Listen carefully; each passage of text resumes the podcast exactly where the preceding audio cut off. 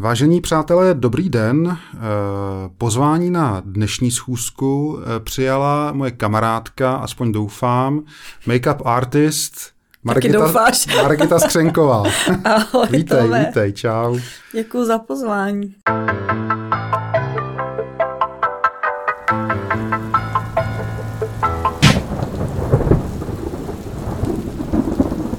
Margitko, prosím tě, já jsem se tě chtěl vždycky zeptat na jednu věc.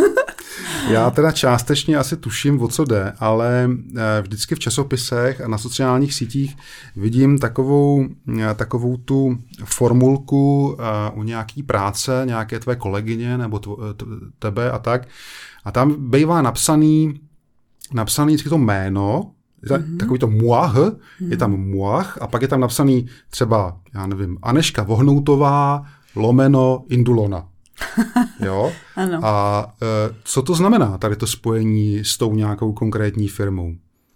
Tak je to vlastně, jedná se o sponzorství. Mm-hmm. Já mám třeba v tuhle chvíli, já nemůžu ani říct, že to je můj sponzor, protože já jsem national make-up artist pro Maybelline New York pro Českou a Slovenskou republiku.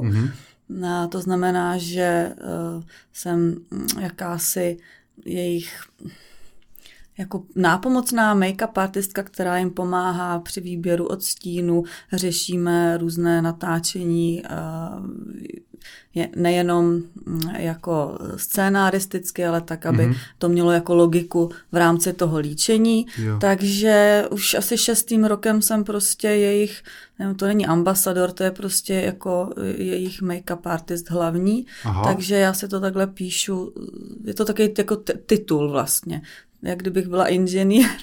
Hele, a to znamená, Margitko, že vlastně ty nelíčíš jenom jako těma produktama téhleté konkrétní firmy.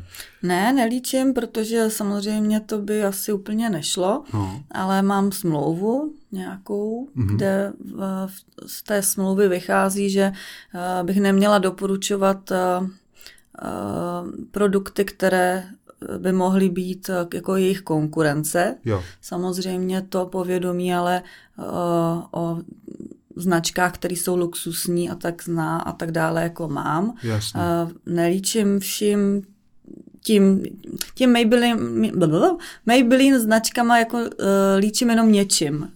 To, co mně přijde jako dobrý, s čím jsem spokojená já jako s produktem.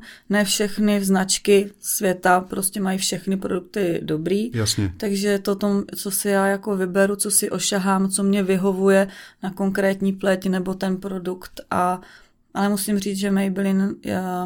Těch produktů je tam mých oblíbených docela dost. Jo. Že na ta cena, poměr cena kvalita je pro mě kolikrát daleko lepší než velká cena a kvalita nula. Jasně, chápu. Dobře. Teď jsem si ale uvědomil, že vlastně bychom se možná měli vrátit k tomu začátku, jo? Protože je asi korektní říct, že aspoň v mých očích určitě patříš k tomu nejlepšímu na tom českém trhu. Tady u nás, co se týká líčení a těchto věcí.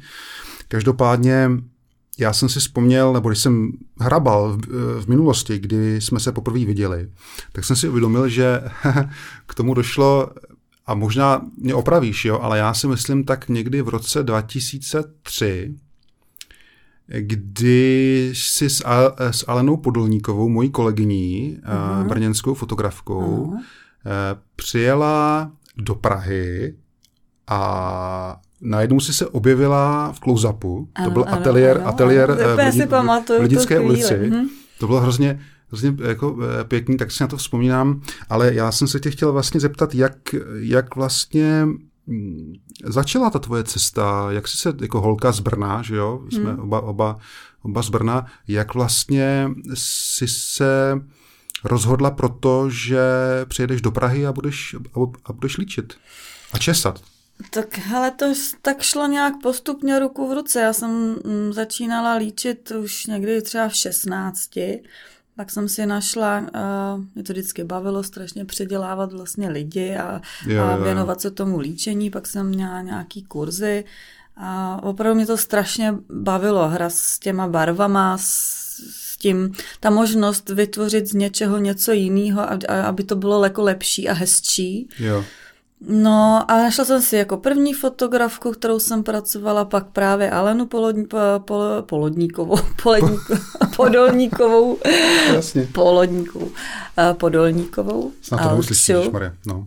Ale jo, zdravíme, Podolníci stará.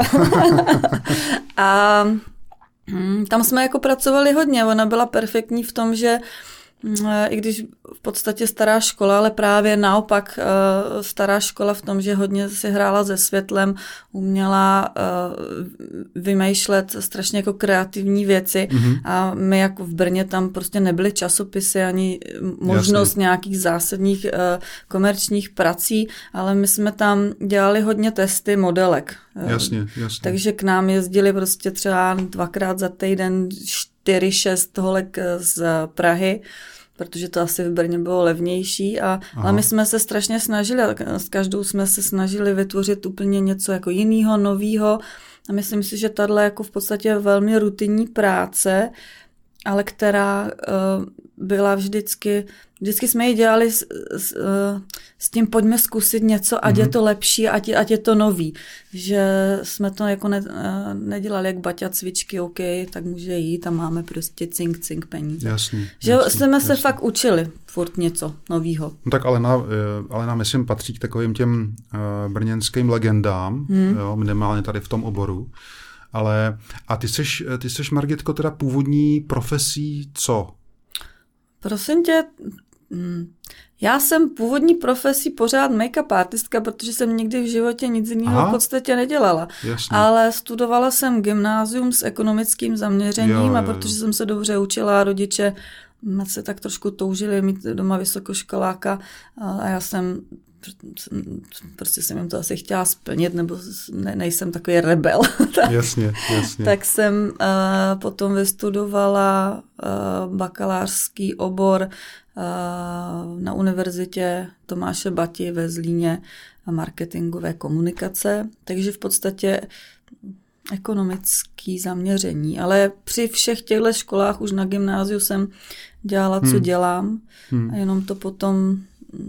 Pak mě bylo líto jako tu školu nedodělat, tak jsem dodělala aspoň ty 3 roky, abych si to jako uzavřela. Jasně. Rodiče měli tu kolonku za škrklou a já jsem věděla, že tohle mě baví a tohle chci dělat. A už jsem ty práce měla celkem hodně, takže jsem byla ráda, no, že to tak jako prošlo, tak jako samo vlastně. No. Taková škola života. Jo.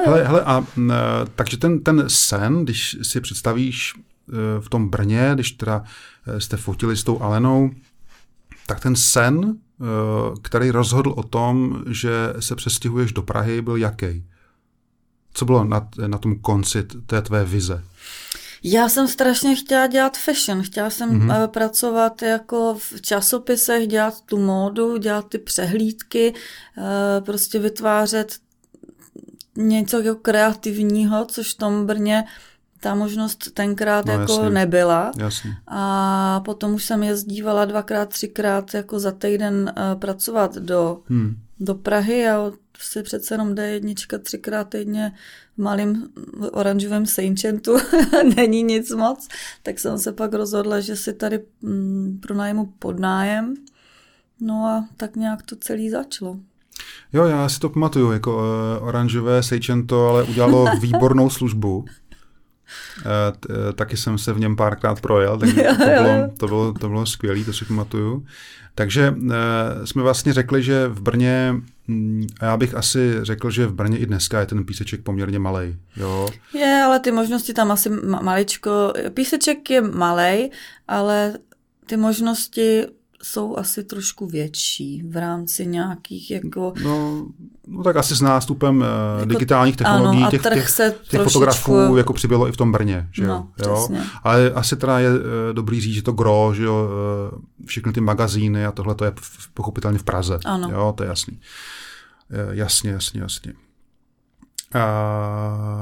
Prosím tě, a ta tvoje cesta teda v Praze, když si definitivně dorazila do Prahy, jako mnoho nás Brňáků. Si pamatuju, jela jsem v tom malém sejčentu a měla jsem vzadu peřinu polštář a v kufru, který byl malinký, jsem měla ten kufr s těma šminkama, takhle jsem přijela. Bylo to vtipný. No to chápu, to mám velmi obdobné. A Teslu televizu jsem měla. Teslu televizu. Teslu televizu. To je super, ta brněština. Prosím tě, a ta, když tam... Dobře, takže jsi přijela do Prahy a ta cesta tvoje, ta pražská, už teda vypadala jak? No v podstatě furt stejně, protože jak jsem říkala, tak já už jsem tady docela pracovala, takže jsem pracovala jenom víc, protože jsem mohla na zavolání být k dispozici relativně Jasně. hned. A pak se nabalovali zase jako různí fotografé, fotografové, různí práce, pak už komerční reklamy. Prostě to tak nějak šlo, že když lidi byli spokojení, tak si tě zabukujou dál a no, tak. Jasně, samozřejmě jak už to tak bývá, ne, v každém časopise s každým novým šéfredaktorem a s každým novým člověkem, který najednou dostane pozici a má pocit, že změní svět a že to, co bylo předtím, tak je špatně, tak ano. se ty cesty tak různě brzdily a zase zrychlovaly, ale tak nějak to pomalu prostě celý těch 20 let takhle jede, no. Jo. Naštěstí časopisy teda už jsou bohužel v propadlišti jako dějin malinko, že není toho tolik, ani se nedělá nic jako zajímavého.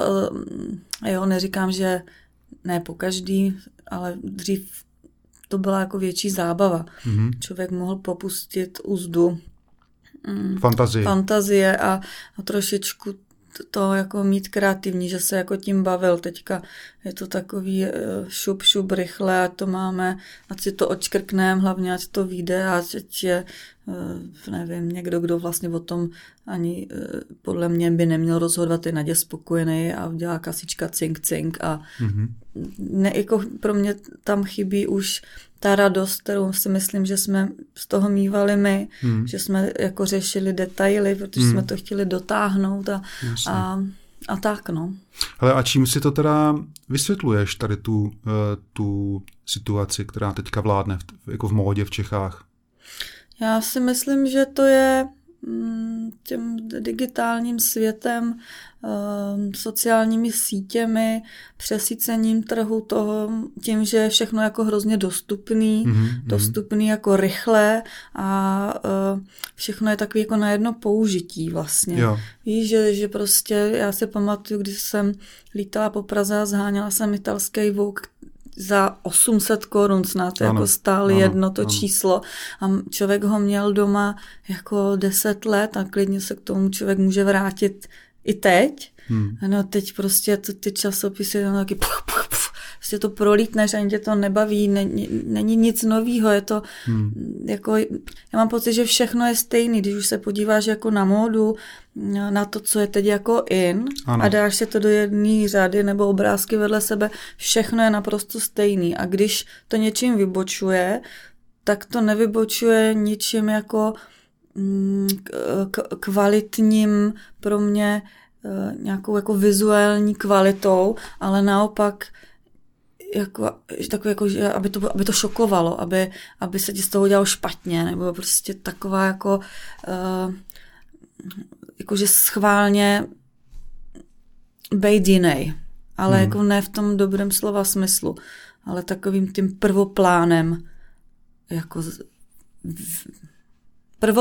být viděn. Rozumím. To se asi shodneme. To je stejný v těch našich oborech asi napříč tím biznisem. Margitko, a která z těch disciplín vlastně je ti nejbližší?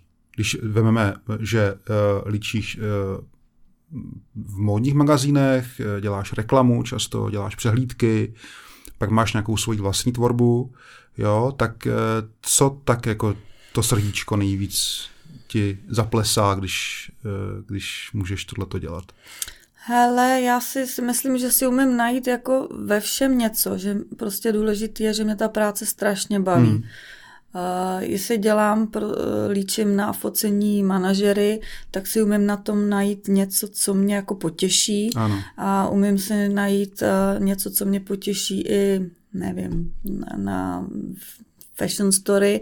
Umím si najít něco, co mě potěší, když třeba není to práce, kterou bych si myslela, že no tak ne, to je to prestižní práce pořád, ale není to práce, kterou si myslím, že bych měla skončit, kde prostě předěláváš lidi na jako kdyby jiný lidi, teď narážím na jako jeden pořad, ale zase strašně věcí mě to dalo, strašně věcí jsem se naučila a že i když vlastně pro mě teda osobně nejmilejší věc, teď odpovím na otázku, je beauty. To znamená mít ty detaily krásný, vymýšlet trošku něco jiného, malinko, aby to bylo kreativní, hrát si se strukturou, s látkama, s věcma, prostě s bahnem, prostě cokoliv, s čímkoliv, co je jako zajímavý.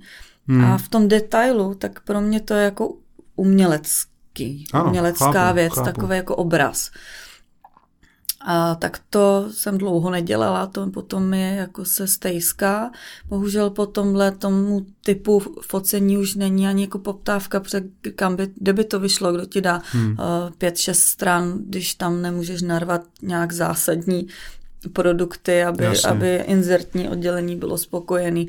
A, no a co se týče třeba té práce pro televize, tak jak říkám, no, jako není to věc, které jsem si myslela, že jako skončím.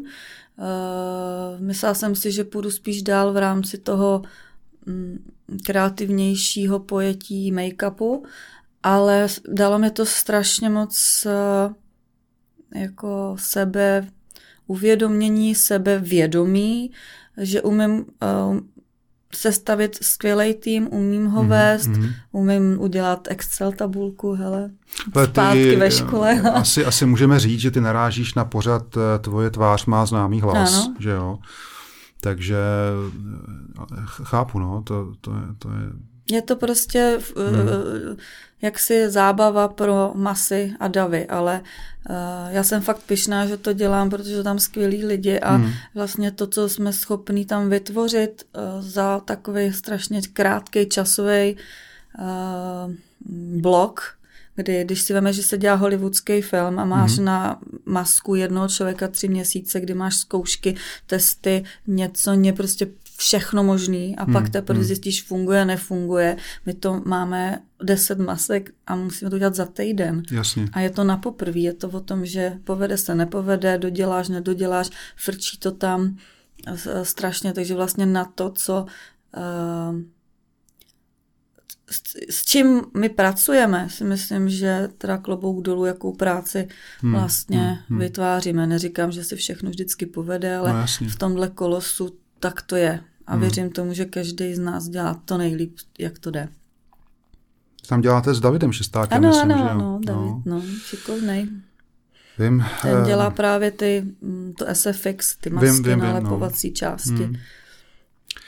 Hele, trošku se vrátím k tomu našemu společnému tématu. Souvisí líčení se světlem? 100%. No, na tom není ani...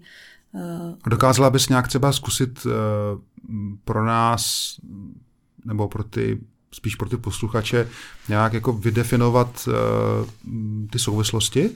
Jak to tam je? Souvislosti... Prostě je dobrý samozřejmě vidět, pro jaké světlo člověk líčí. To je jako samozřejmě základ. Ano. Když je světla málo, nebo víš, že fotka bude černobílá, nebo to bude přepálený, tak použiješ jiný kontrast toho líčení, nebo jinou intenzitu samozřejmě. Něco jinak funguje na denním světle, když svítí sluníčko ve 2 odpoledne, něco jiného funguje, když svítá, něco jiného, když slunce zapadá, to je jasný. A co se týče toho umělého světla, prostě záleží na tom fotografovi i na tom, co z té fotky potom výsledně jde. V každém případě i perfektní make-up se dá světlem pěkně zprasit a i blbej make-up se dá světlem udělat tak, že ten make-up vypadá naprosto fantasticky. Takže asi ale ideální situace je taková, že se před samotným zahájením toho líčení dohodneš s tím fotografem. Je to tak. Jo? Aby teda ta vaše práce, jak si byla v symbioze, že jo? Samozřejmě. To je ten ideální stav. Ano, to se zdá, že prostě make-upista je člověk, který zadá, jak se to namaluje a tak, ale ona je to prostě práce celého týmu. Člověk musí vědět, co se dělá, jak to má vypadat, jaký se světlo má použít, potřebuje vědět styling, potřebuje dopředu nejlépe vědět modelku, potřebujeme vědět, jestli to je venku nebo v ateliéru, potřebuješ vědět, kolik výsledných fotek z toho má být, protože i podle toho můžeš ten make-up měnit a vlastně člověk nalíčí, učeše, obleče a většinou se dělá nějaký test. Dřív jsme prostě tam zahřívali polaroidy, teďka digitálně hnedka to vidíš. Ano. A je to o tom, že všichni z toho týmu musí být v symbioze, aby si viděl, OK, tohle funguje s tím, hele, to světlo nevím, ale... Jako samozřejmě jsme každý individualita na tom focení, ale myslím si, že nad rámec ty individuality by v rámci té práce mělo zvítězit tým toho ducha a nemít zbytečný ego, protože holt jako nikdo není neomylnej a já musím vědět a můžu... Vlastně to, že jsem tak sebevědomá, že něco umím, znamená, že jsem schopná říct, tohle je blbý, to se mi nepovedlo, já to jdu předělat. Mm-hmm. Takže ale vlastně, jestli to chápu správně, tak by se ego mělo v tom týmu potlačit ve prospěch toho obrázku. Ano, ano. Že jo? Takhle jsi to asi chtěla říct. Ano, že jo? Přesně, jo, tak jsem to chtěla říct. Výsledek je důležitý. No jasně, s tím souhlasím. Prosím tě, a platí i v tom vašem světě make-upu, že v reklamě se dá vydělat nejvíc peněz? Už je to horší, než to bývalo. No, ale vlastně jo, reklama a ta televize, no. Jako pokud... Televize, pokud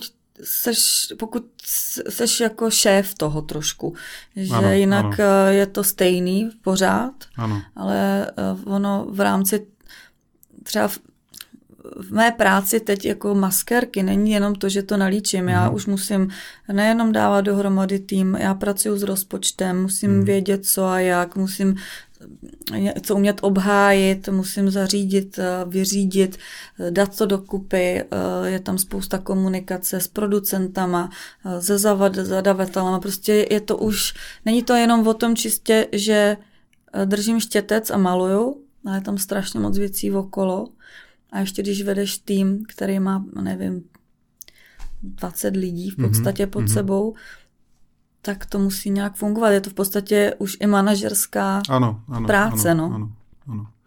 No ale jako obecně tak tady teda je to jasný v té televizi, ale když třeba srovnáš u nás typicky ty módní magazíny, že jo, a ten reklamní prostor tady, jo, tak v té reklamě pořád je víc peněz, ne? Samozřejmě je víc peněz, je tam, ale jde v ruku v ruce i tím, že je to většinou delší časový prostor ten den. Normální pracovní den je na reklamě 12, to je základ, kolikrát tam seš i 18 hodin.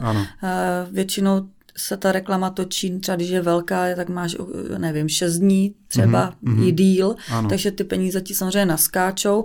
A co se týče těch časopisů, jako musím říct, že všechno se zdražuje v obchodech všude, rohlíky, ale peníze za časopisy jsou teď jako, mívala jsem před 20 lety víc za Fashion Story, než co nabízí teď. Tak ono to asi jde teda ruku v ruce s tím vývojem, řekněme, obecně těch tiskových médií, že jo? Že to je to na ústupu malinku, když oni říkají, že ne. Jako ale ale myslím si, že já si třeba myslím, že by měli chápat, že ta lidská práce, ta kvalita lidské práce, zkušenosti jsou pořád stejný a nemyslím si, že najednou na úkor na úkor nějakého jako zisku sám pro sebe, ano, by měly zrovna tyhle ty profese, který vlastně dělají ten základ toho časopisu, ano, ano, nějak potlačovat finančně. Hele, a kde teda ještě u nás je nějaký prostor pro nějakou kreativitu? Je to Dolce Vita, Vogue, nebo Elle, nebo Harper's Bazaar? Všechno jsi vyjmenoval teď, ano. Takže to jsou jediní čtyři časáky, který, kde ještě ti umožní, řekněme, nějaký prostor, nebo ti dají čas nějaký... Čas od času, ano. Jo. Myslím, víš co, oni si jako hodně jich myslí, že je kreativní, pořád to podléhá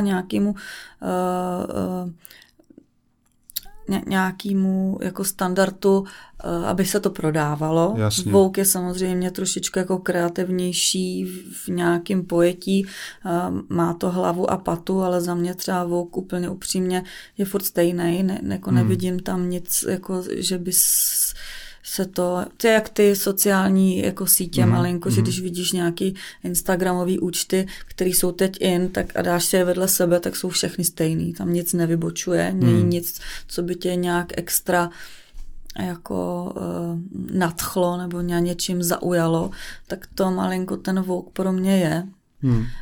Elle už si nekupuju, nevím jak dlouho, nějak byly doby, když jsem věděla, že co je za datum a že vychází, ano, jako Elle, a šla jsem to do té trafiky, tak nějak ty časopisy mě člověče přestaly jako takhle strašně zajímat. Teďka myslím, že Harper's Bazaar dělá skvělou práci, že vlastně za ten rok, co se tam změnili nějaký lidi, tak mám pocit, že je to, že to má vývoj a ano, že je to jako moc hezký. No ale já nevím, já jako jsem taková přeplněná tady těma furt stejnýma věcma, ano. I Instagramem, i tímhletím, že já možná si radši čtu, nebo se věnuju nějakým historickým jako záležitostem, zajímá mě spíš jako si přečíst něco, co jsem nevěděla, že než si svůj jako čas, který mám volnej, proskrolovat a krastinovat něčím, jako co mi naprosto nic nedá, ano, tak si radši přečtu, nevím, něco od nějakého filozofa z 18. století. Přijde mi to jako smysluplnější nějak. Jo, já vím, že čteš hodně a dokonce si vzpomínám, neznám to jméno, ale že jsi mě úplně extrémně vyděsila, když si tou jednou skoro legendární větou o tom pánovi, který dělal z lidí mýdlo, ale to... jo. Já ho nebudu jmenovat, to nějak souvislo s holokaustem. Ano, v koncentraci. No, ale prosím tě, ty jsi zmínila sociální sítě. Hele, dotknul se tě nějak ten fenomén toho, že by třeba nějaký klient se rozhodoval podle jako myslím, při tom zadávání práce, podle toho, kolik máš, dejme tomu, followerů na Instagramu? Místo podle toho, jaký máš schopnosti a portfolio? Myslím si, že se mi to jen nestalo v rámci jako konkrétní práce. Samozřejmě, pokud by někdo po mně chtěl, abych propagovala nějakou věc, tak ji asi zadá někomu, kdo těch followerů má samozřejmě logicky víc. Jasně. Ale jinak, jako že bych mě najali na, nevím, na líčení nevím, kohokoliv, tak že by koukali na to, kolik mám instagramových followerů a potom si řekli, tam má málo, tak to dáme někomu, kdo má víc, tak snad se to nestalo. Ale stává se to. Jo, je to možný, záleží na tom, co to je za práci. Pokud je to nějaká třeba začínající umělkyně chce nový klip, tak pro ní je samozřejmě prioritou, aby i ty lidi v týmu měli co nejvíc sledování, jasně, protože ten virál se vytvoří pak velmi ano, rychleji a sám za méně přispění všeho, než ale to už potom je samozřejmě, to už je ale jiná doba, tomu já i sama nerozumím. Nebo rozumím, ale nechci rozumět. Já se ptám právě proto, že sám s tím zápasím hodně, že pro mě ty sociální sítě jsou samozřejmě jako jako, jo, jako nemám s tím problém, ale pochopitelně já jsem vyrostl na úplně jiných hodnotách, že jo? No právě, ostatně no. Jako my všichni, ale prosím tě, ještě bych se rád vrátil k jedné věci. Já si pamatuju, že ty jsi právě dělala takový hrozně hezký věci, takový svůj osobní projekt. To byly ty masky. Jo. Děláš to ještě? Hele, teď jsem asi rok nic moc neudělala, ale ku podivu jsem na to myslela poslední dobou. Mě to strašně bavilo. Já jsem teda procházela v to období takovým jako neúplně hezkým obdobím, co se tak někdy každému v životě stane, že se to jako nakupí a tak jsem nějaký období, kdy jsem se spíš jako schovávala sama jako do sebe a hodně jsem byla doma a přemýšlela jsem nad různýma věcma, taková jako nějaká forma sebeuvědomění, terapie, prostě si dát ten bordel v té hlavě do těch poliček zpátky. A já prostě mám ráda ruční práce, já neumím úplně nic nedělat a koukat na Netflix. Mě to strašně jako pohltilo a dělala jsem to z těch drátků a to byla hodně jako taková chráněná dílna v podstatě. Ano. Ale ono ti to strašně jako pomůže i jako i to zapálení, to, že tě to baví, to, že ani nechceš jít spát, ty na to doděláš. Takový malý kručky všeho. Ano. A strašně mě to bavilo a je to strašně hezký. Teda musím říct, na to v krabici doma, že kolikrát si to vytáhnu a i musím teda si říct, že no ne, to bylo jako moc krásný, to byly úplně umělecký artefakty. Děkuju, vlastně. Mě to strašně bavilo. V souvislosti, jo, že ty si vlastně kombinovala make-up, že jo, s těma drátkama, taky. Kamínkama, různýma prostě ozdobama a tak to bylo moc hezký. To jako dneška to mám. Hezký, že jsi vzpomněl, to je hezký. No tak jako já to sleduju tu práci, takže mi se to moc líbí. A prosím tě, a ještě mi řekni jednu věc. Jsem si vzpomněl, že před 14 dny nebo 3 týdny, teď si vzpomínám, naše, nebo tvoje kolegyně Adriana Bartošová dostala Českýho lva a asi to viděla, že jo, ten přenos, jak tam jako hýkala, že jo, a tak jsem se tě chtěl zeptat, jestli tě neláká film? Hele, tak to víš, jo, láká i vlastně po té zkušenosti z té tváře mě přijde, teda gratuluju ještě Adrianě, protože je to super, že super je vždycky, když někdo ocení tvoji práci a radost měla. Myslím, že měla radost největší z celého večera. Jo, to tam bylo, no. Tak to máme ten slovenský temperament. No jo, teď to chápu, tak kdo ví, co by se stalo se mnou, jako ty emoce tě pohltí. To přijde, to bude brněnský temperament. To bude, No, mě baví a vlastně přijde mi zajímavý na tom být maskérka u filmu. Já neumím dělat tyhle ty jizvy a tak, ale baví mě jeho přetvářet a vlastně, jak to říct, jako dát charakter o sobě nebo nějak prostě té roli i tím, jak je ostříhaný, jak má barvu očí, jasně. To, že může mít, já nevím, jeden zkažený zub, že jsou tam jako taky drobnosti, kterými si můžeš hrát, aby si docelila prostě tu roli té osoby. A to mně přijde strašně jako zajímavý a jakože třeba se to jednou stane. Jako rozhodně by mě bavilo na tom pracovat. A jsi to zkusila někdy? Ne.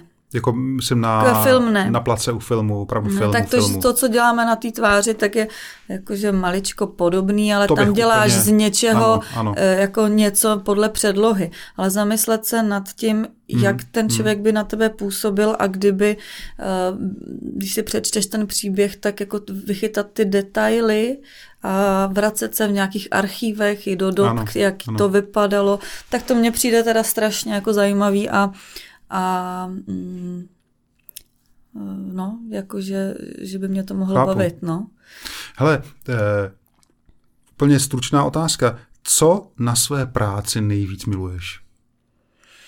Co máš nejvíc ráda na tom? Hele, v tom malování, když se mi kolikrát do práce nechce, to je jasný, tak já když pak tam sedím a líčíš někoho a A ten člověk se ti jako proměňuje pod očima, pod rukama, no, i pod očima prostě. A jde to a ty lidi třeba mají i radost, nebo tak to je, mě to strašně baví, strašně prostě. Mě to dělá hrozně jako dobře to dělat, Prostě malovat. Hele, teď jsem si vzpomněl na jednu věc, maličko, promiň, odbočím. To je v pořádku. Hele, se napiju, můžu. V rámci nějaké charitativní akce pro nadační fond Kolečko, ty jsi kdysi taky tam byla jako divák a dražitel. Mm-hmm. Dražila si nějakou fotku. Ano. A nepamatuješ si jakou? Vím, podle mě to byl major Zeman. Vladimír Brabec. Mm-hmm. A máš ho ještě doma? Já myslím, že jsem ho dala mámě, nebo to, jako musím ho mít, já jsem jako nevyhodila jsem ho, ale doma, no vidíš, já víš, kde je, ještě u Pola. Aha. Ano, takhle, ještě v mým bejvalém bytě. Tak to je, ten to určitě nejvíc ocení jako Brit, že jo, tady major Zemana. No, vidíš, tak to já musím říct, je tam. To já jsem si na to vzpomněl, tak to... A možná jsem ještě vydražila něco, dvě fotky podle mě jsem vydražila. Tak těch akcí bylo víc, ale... tu druhou, nevím, jestli byla dražší, jsem někomu dala. Mámě možná. Mm-hmm. No. Hele, Margitko, předpokládám, že máš nějaký svý oblíbený fotografy. Mm. Jo, a řekni mi, dělíš tu oblíbenost těch fotografů podle toho, na kterých těch obrázcích, těch konkrétních lidí vypadá tvůj make-up nejlíp, nebo máš radši ty, který jsou ti bližší jako lidi?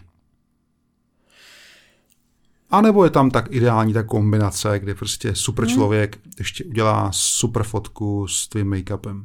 Hele, to je, není to těžká otázka, ale přesně. Tak jak říkal, promiň, Spejbl říkal, to Hurvínku, to je, což od toho, otázka je to lehká, ale ta odpověď je těžká. No.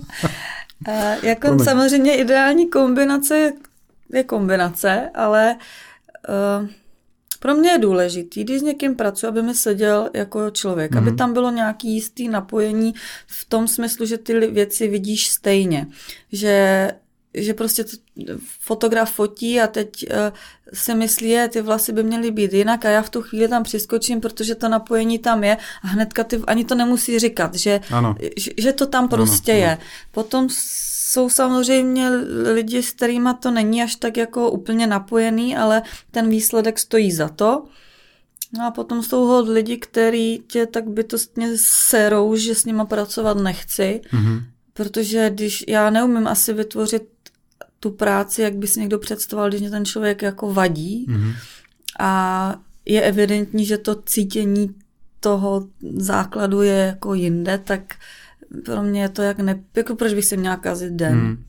Chápu. Takže vlastně ideální je, když se stane něco hezkýho, ale zároveň si ty lidi rozumí, Někdy teda vím, že to nebude úplně jednoduchý focení, ale vím, že ten výsledek bude stát za to, ale pokud vím, že výsledek je nejistý, ale den bude úplně na prd, tak do toho teda už jako nějak nepotřebuju chodit. Já to úplně chápu a jenom abych se zastal fotografů, tak myslím, že spousta z nás to má úplně stejně i k vám.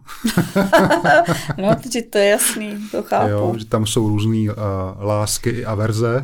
To je asi normální, je to práce bývá, s lidma. To tak bývá, Prosím tě, a jak je to, vím, že ty líčíš hodně, jak se jim říká, celebrity, hodně jako známých lidí, řekni mi, ale protože ty vstupuješ poměrně, víš co, když někoho líčíš, jako kohokoliv, tak vlastně mu vstupuješ poměrně dost násilně do takové té zóny, do té privátní zóny a seš takovej trošku, jak se jim říkalo, lazebník dřív, jak se ty lidi vykecávali u těch kadeřníků a tak.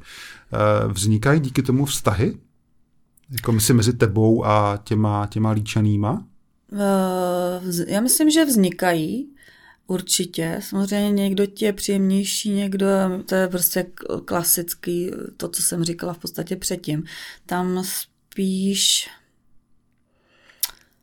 Já když líčím, tak já moc nemluvím, abych ti řekla pravdu. Já neumím vyprávět o sobě, o svém životě a o tom, že jsem pekla bábovku a do toho prostě tam dělat linku, aby byla rovná.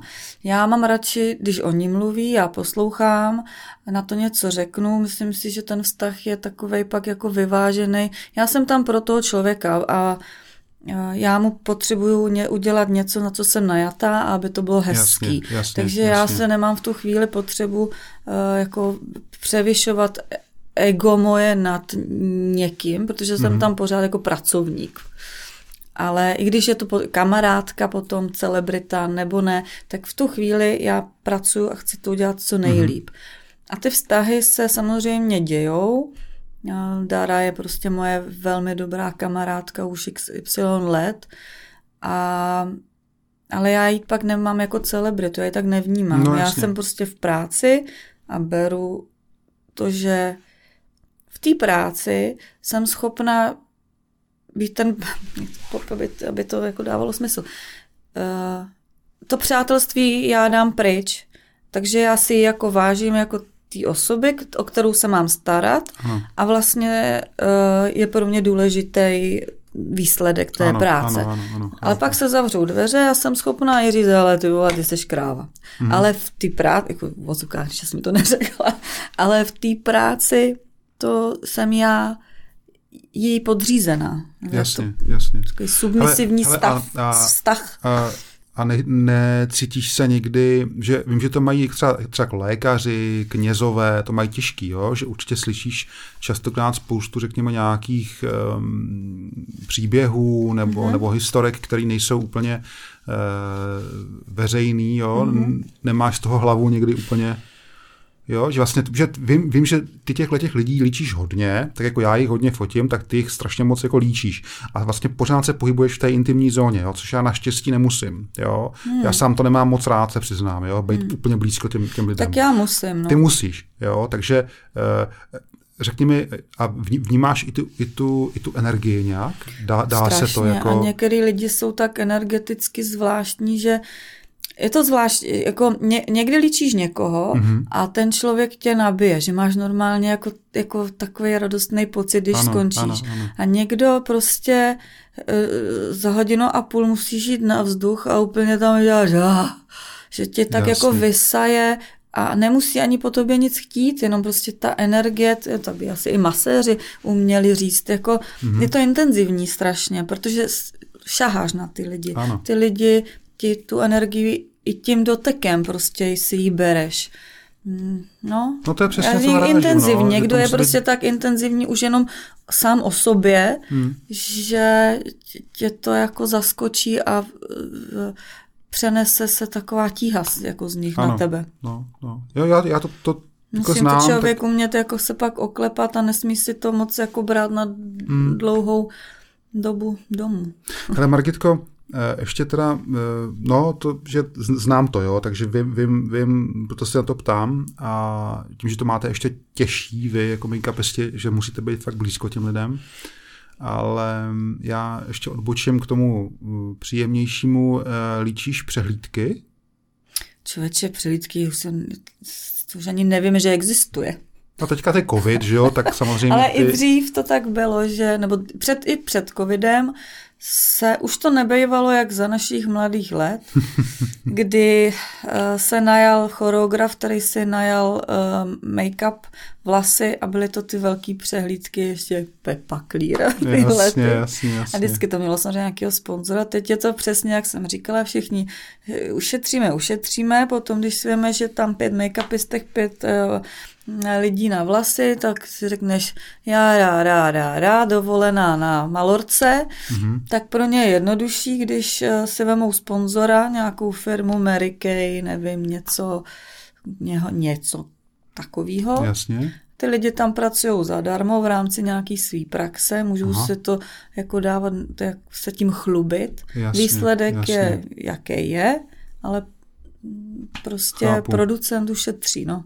No ale třeba, jako, já nevím, Prague Fashion Week a tyhle ty věci si, jako, si drželi nějakou laťku úrovně, ano, ne? Naštěstí, ale je to furt sponzorský. Furt je to Douglas, myslím, ještě, nebo Mac, už to nevím. Douglas, myslím. Ale naštěstí, ano, tak tyhle ty si drží tu úroveň, protože ty lidi jsou zaškolení, ale musíš tam mít vždycky nějakou osobu, která to s nima připraví. Jasně. Aspoň trošku vede. Ten leadership je prostě důležitý. Ten kreativní, jakoby, jo. Ne ten technický, ale ten... Ne, ten kreativní. Jo, jasně. Jako, aby měl schopnost nebo možnost i ty lidi vybrat. Protože nemůžeš tam mít 10 patlalů. No jasně. To nejde. Chápu. Hele, a když takhle zhodnotíš tu svou práci, ty jsi zmínila 20 let, ale to bude díl, že jo? Jseš v Praze 20 let, ale když to zhodnotíš jako zpátky, řekni mi, vyvíjí se nějak ten přístup k tomu, jak to děláš těma letama těch zkušeností a tím věkem? Můj přístup. No, tvůj přístup jakoby, k té práci, jo? Že, ano, já jako... myslím, že to je hlavně důležitý, aby se vyvíjel, aby mě zajímaly ty pořád trendy v uvozovkách, nebo to nemusí být trend, že je to teď jako aktuální. To může být i pro mě novinka, která je stará 50 let, ale pořád se jako zajímat o ten obor, o vymýšlet, být otevřená různým možnostem, kombinacím, zkoušet jako věci, které si ještě neskusil. A to mám člověče fakt furt a každý třeba i týden přijdu na něco, co mě jako překvapí, drobnost a mě to udělá den, jakože nenalepím řasu z vrchu, ale nalepím ji ze spodu a to drží líp a vypadá to líp. Víš, že to takový jako drobnosti a furt tam je co zdokonalovat. Furt je něco, co mě jako překvapí a jako udělá den. Přitom taková blbost. hele, a řekněme ještě ten fashion svět, jo, pochopitelně jako vztaženo taky k nám, tady my jsme malá země a my jako trendy neurčujeme, jo, ale hraje pro tebe tenhle ten svět stejnou roli jako kdysi? Nebo to taky proměnilo tím časem? Proměnilo se to v tom smyslu, že už dřív to bylo pro mě všechno. Já jsem tím opravdu žila. Přišlo mi to, že tohle je jako in a to, od tohohle prostě to je to gro a fashion a nic pod tím a nic nad tím. Prostě tohle je ta laťka. No tak to už si nemyslím. Za prvý si nemyslím v dnešní době, že neříkám, že všichni, ale že velmi často se v té módě pohybují lidi, kteří nemají ty zkušenosti, nemyslím si, že umí to, jak to vypadá, že něco umí a prostě léta zkušeností a v různých oborech a v různých možnostech make-upu jsou důležitější a práce s tím klientem a nějaký způsob komunikace s tím člověkem, který ho líčíš, ta psychologie a vlastně ta celistvost toho oboru jako taková je pro mě důležitější, než se upínat jenom na jednu fashion věc, která je vlastně strašně pomíjivá. Ale to neznamená, že bych fashion neměla ráda, že mě nebaví a že ji neumím dělat. Jenom je to teď takový nějaký mladší podání. No a ty se třeba nebojíš konkurence? Jako myslím tím, jako, protože ten tlak těch mladých lidí a hlavně, mimo jiné, hlavně díky sociálním sítím a digitálním technologiím obecně v té branži vlastně je obrovský. Jo? A já vím, že ty i učíš, jo, nebo si učila minimálně na nějakým tom institutu, ale ty nemáš strach, že tě vytlačejí ty mladší kolegyně? Nějaký moment? Hele... Mimo jiné třeba ty, který jsi někdy učila? Já myslím, že potom to záleží na té práci, jo. Že ty zkušenosti a to, co má člověk za sebou, ti nikdo neveme a neukradne. Pokud pro mě, já si myslím, že produkci je sázka na jistotu si najmout make-up artistku, u který víš, že Umí to, umí ono, když bude průser nebo jakýkoliv, umí si poradit, umí jednat s lidma, je přizpůsobivá, je milá, je prostě, je to balíček. Ano, ano, ano. Všeho možného. I toho, jak se připravit na ten plác, co mít v plactašce a tak dále, a tak dále. Prostě být připravena na všechny možné eventuality, které můžou nastat. A to se naučíš jenom tím postupným vývojem, tou zkušeností z té práce. Než vzít make-up artistku, která bude sice o půlku levnější, ale vlastně prošla kurzem, jak líčíme nevěstu. Mm-hmm.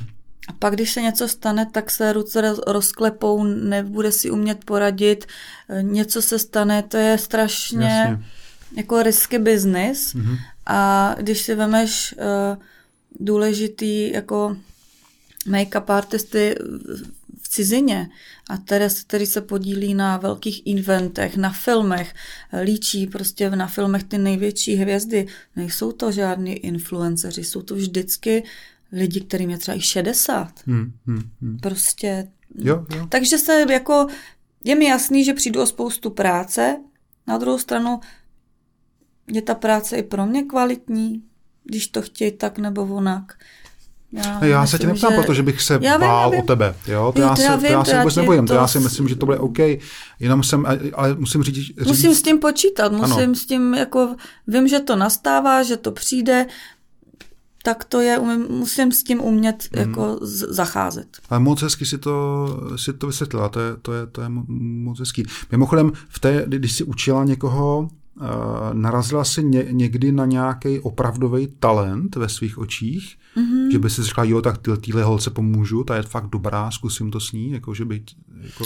Jo, je to tak, že vždycky, když jsem učila nějaký kurz, tak tam nějaký talenty byly, pak jsou lidi, který je jasný, že z toho jako nic moc nevykřešeš, ale já nemám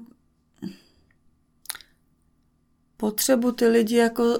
Nejsem ten učitel ve smyslu, že bych ty lidi potom si vzala jako pod sebe a nějak se snažila si vychovat. Já nemám důvod nikoho vychovávat. Já, když mám asistentky, tak už jsou to jako hotový make-up artistky, kterým věřím, a já potřebuju někoho spíš najít, kdo je loajální, komu můžu naprosto důvěřovat, že je moje pravá ruka, myslí o kousek napřed, že jenom řeknu, je to připravený, že když něco řeknu, udělej to tak a tak, nemusím to do detailu vysvětlovat, ten člověk už ví, co má dělat.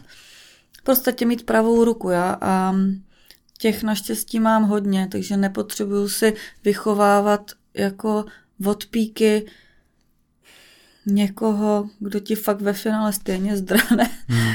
Nebo že a ještě oni mají tendenci, tyhleti mladí, že jakmile mají pocit, že už něco jako umí, tak se tvářit, že to umí líp než ty. No Margitko, jenom aby jsme to uvedli na pravou míru, jo? Ty říkáš mladí, ty vypadáš tak na 16, tady vidím na tom monitoru, ale je třeba říct, ono se to udáme neříká, ale řekněme, že jsi už věkovým blíž ke mně, než k těm puberťačkám, že jo? I když to není, jednu mám už doma. I když to není vidět, no. Prosím tě, co teda vlastně, kdybys to měla shrnout, tak jaký třeba 3 hodnoty stojí za úspěchem make-up artisty, jako jsi ty? Co bys, jako, kdybys to měla jako zobecnit? Hodnoty?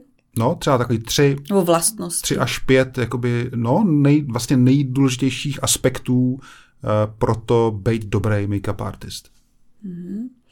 Tak talent, to je jasný. Umět se přizpůsobit. Nemít přehnaný ego. Umět pracovat v týmu. Aby dochvilnej. To je hezký, no. Ty jsi to řekla tak úplně nábožně potichu. Úplně jsi skoro šeptala. Krásný. A prosím tě, když to trošku otočím jako na nás na fotografii. Ano. Jo, kdybys měla něco poradit začínajícím módním fotografům, což teda chraň pánbu nejsem, ale kdybys měla něco poradit mladým začínajícím talentovaným módním fotografům, co bys jim poradila jako ze své pozice? aby se zaměřovali hodně na světlo, aby si nemysleli, že to pak dodělají v počítači. Že to nepředělají. Margitko, a je něco, co na té své práci opravdu nesnášíš?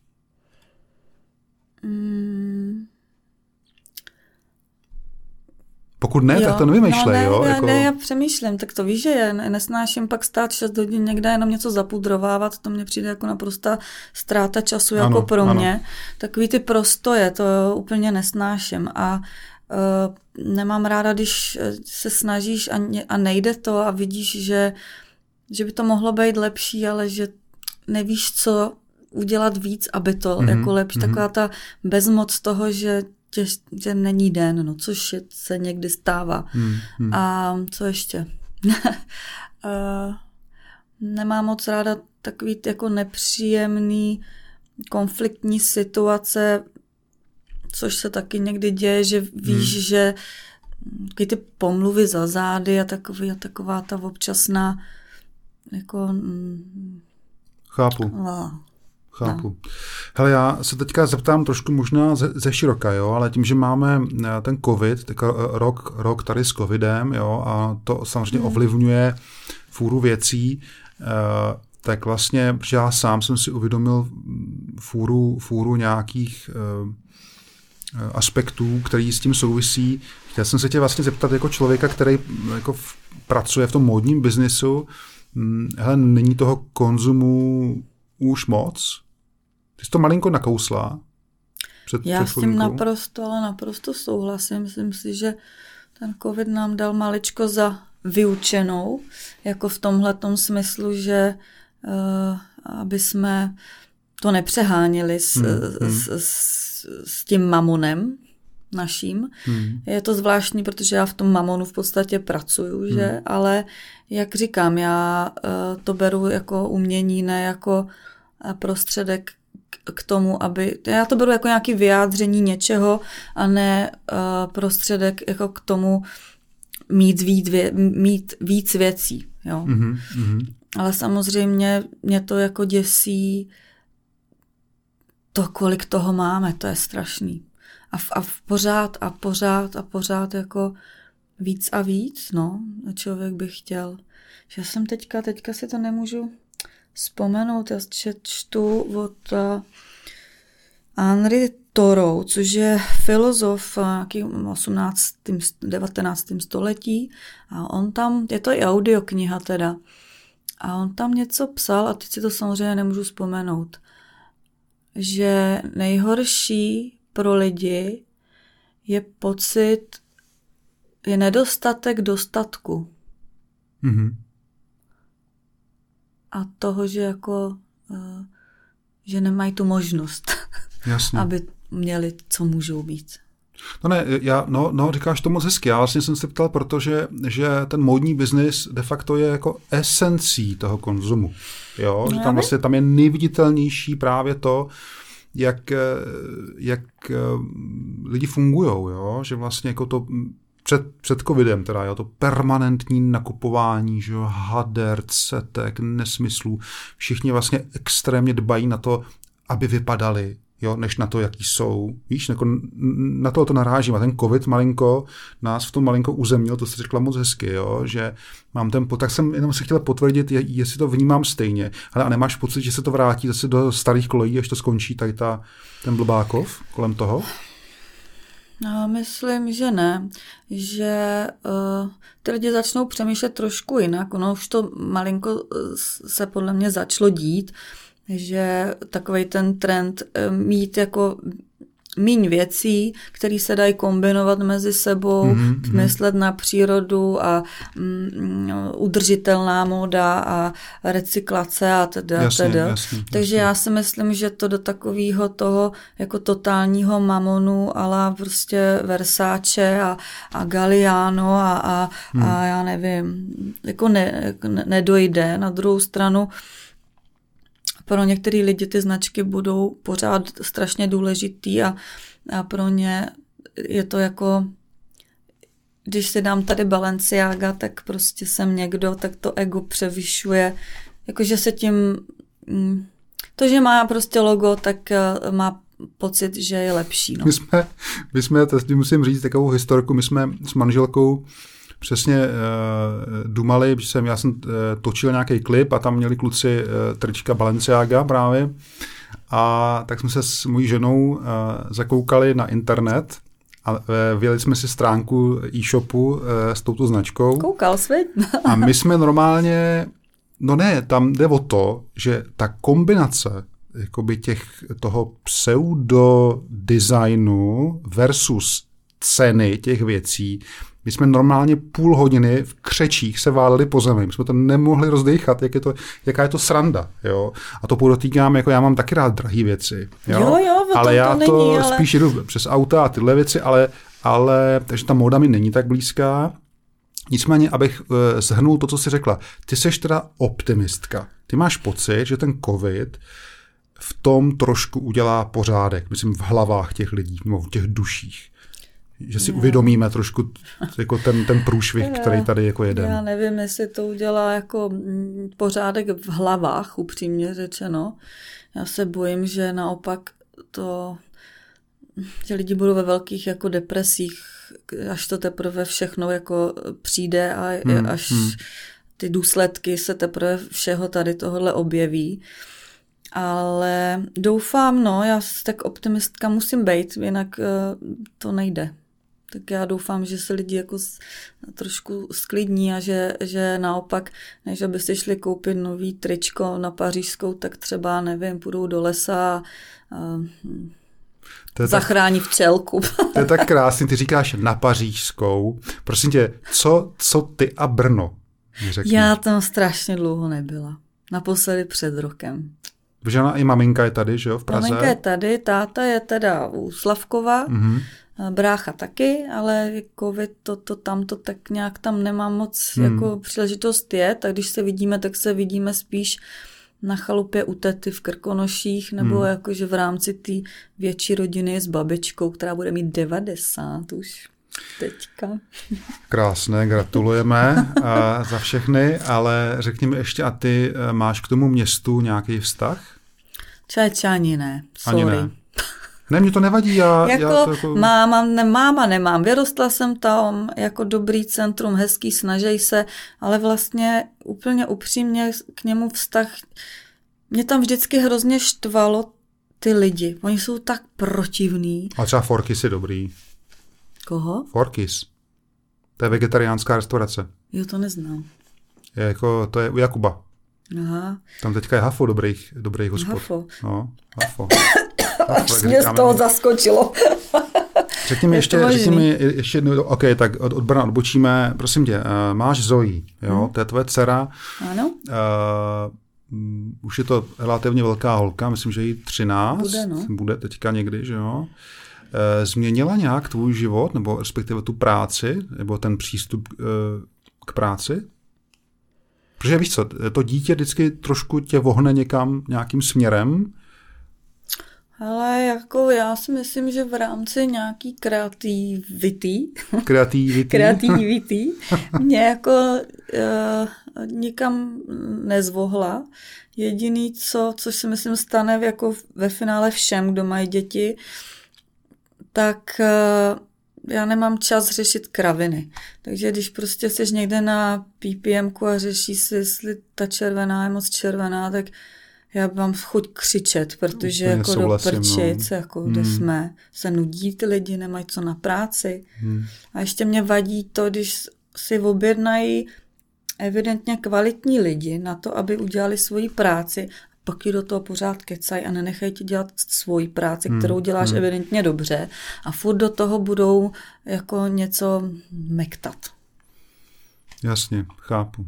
Hele, a když jsme, teda, už to poženu k závěru, a no, když jsme hovořili o Zoji a jak, jako, že já se všech tady ptám vždycky, no, jako, že protože ten Slevenec je pro mnoho lidí daleko, takže jezdí autem za mnou a Vím, že používáš autosedačku, to je úplně jasný. Taky si vzpomínám, myslím jako pro dítě, dneska už je jí 13.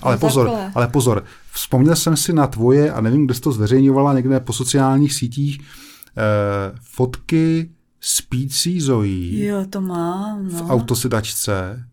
To ti asi brzo poděkuje, viď? Já už jsem Jonana už nespívá u tě, ale dřív, jako když byla malinká, tak fakt třeba od toho roku, tak ona vždycky usla v tak neuvěřitelných polohách, drží jabko, tam drží nějakou konvičku, vždycky zálomená hlava, slina, takže mě to přišlo tak strašně vtipný, že mám takovou kolekci třeba 5 let, kdy prostě opravdu je vylomená v autosedačce. No to jsou právě ty bizarní polohy těch spících lidí, jako to je. Musím mi to ukázat, ještě. No ježišmarja, to ti asi fakt poděkuje. Ona je zas v pohodě, ona si umí dělat srandu sama ze sebe, to je dobrý. To má po mně. To je dobře. Dbáš o bezpečnost v tom autě? No samozřejmě. Takže poutáte se. Ježiš, to je jasný. To. Zojí taky. Ano. A dokonce ještě jsem měla dlouho, teď už teda míň, ale třeba ještě před rokem, když jsme výjížděli jako aspoň na dálnici, tak jsem chtěla, aby seděla vzadu. Mm-hmm. Teď už, já nikam nejezdím teď, takže tak. Ale samozřejmě, poutání, to je důležitý všechno. Margitko, a dokázala by si poskytnout první pomoc, myslíš? Hele, částečně jo. Já, když se narodila Zoe, tak jsem byla na kurzu první pomoci v Červeném kříži, ale to bylo v rámci toho, že jsem si říkala, kdyby se jí něco cokoliv stalo, něco zhltla, do plic, něco cokoliv, tak abych uměla jako tomu dítěti pomoct. Takže ale to už je taky pěkně dlouho, měla bych si obnovit asi znalosti, myslím. A částečně, já myslím, že mě to jako v tom stresu najelo.